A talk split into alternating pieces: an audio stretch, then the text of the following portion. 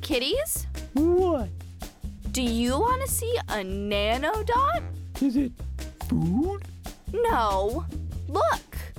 These are magnetic nanodots. They're teeny tiny piles of atoms, little dots. They don't look small.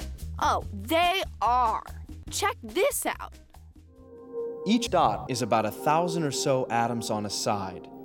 With words as small as these, you could write War and Peace on the head of this pin. And you'd still have room for Crime and Punishment and um, Tale of Two Cities. Ooh, that is small, smart puppy. Even if I could read, I sure couldn't read that.